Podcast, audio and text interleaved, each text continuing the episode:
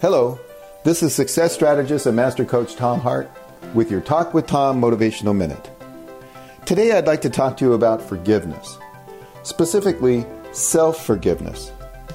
Self forgiveness is one of the hardest things people can do for themselves, but it is also one of the greatest gifts you can give yourself. I don't believe any of us is inherently bad. We just make dumb decisions and foolish mistakes. With that often comes negative emotions such as guilt or shame. And as a result, some of us carry these emotions around with us for weeks or even years to come. Why? Why do we feel the need to punish ourselves for such length of time?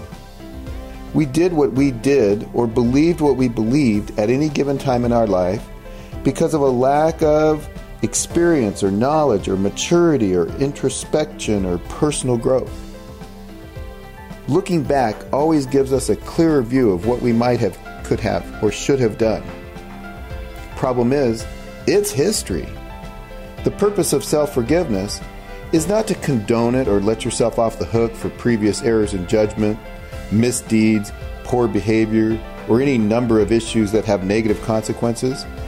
Its ultimate purpose is to give you the opportunity to learn and grow from these past mistakes. If you can't forgive yourself, you may tend to take this lack of self forgiveness into all your future decisions, actions, and activities.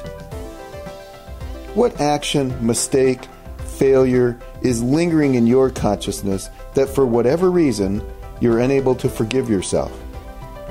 One of the greatest acts of self love is forgiving yourself and letting it go, whatever it is. What is preventing you from forgiving yourself? Most people far too hard on themselves when it comes to the realities of life's experiences. Trust me, folks, I've made a lot of mistakes, and I'm probably not finished making them.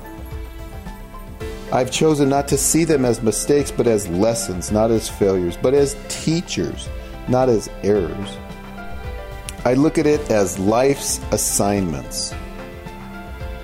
This works for me because it helps me keep all my shortcomings, failures, and problems in perspective.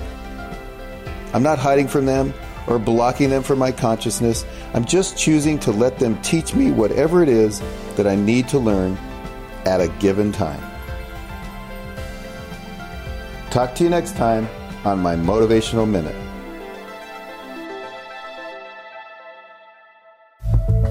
Hey guys, I hope you enjoyed this episode. Do me two favors. Number one, subscribe to this podcast so that you can continue to get my latest and greatest podcasts. And number two, please share this episode with your family and friends so that you might contribute to their lives by turning them on to me so that I can help them also grow their life and build their business.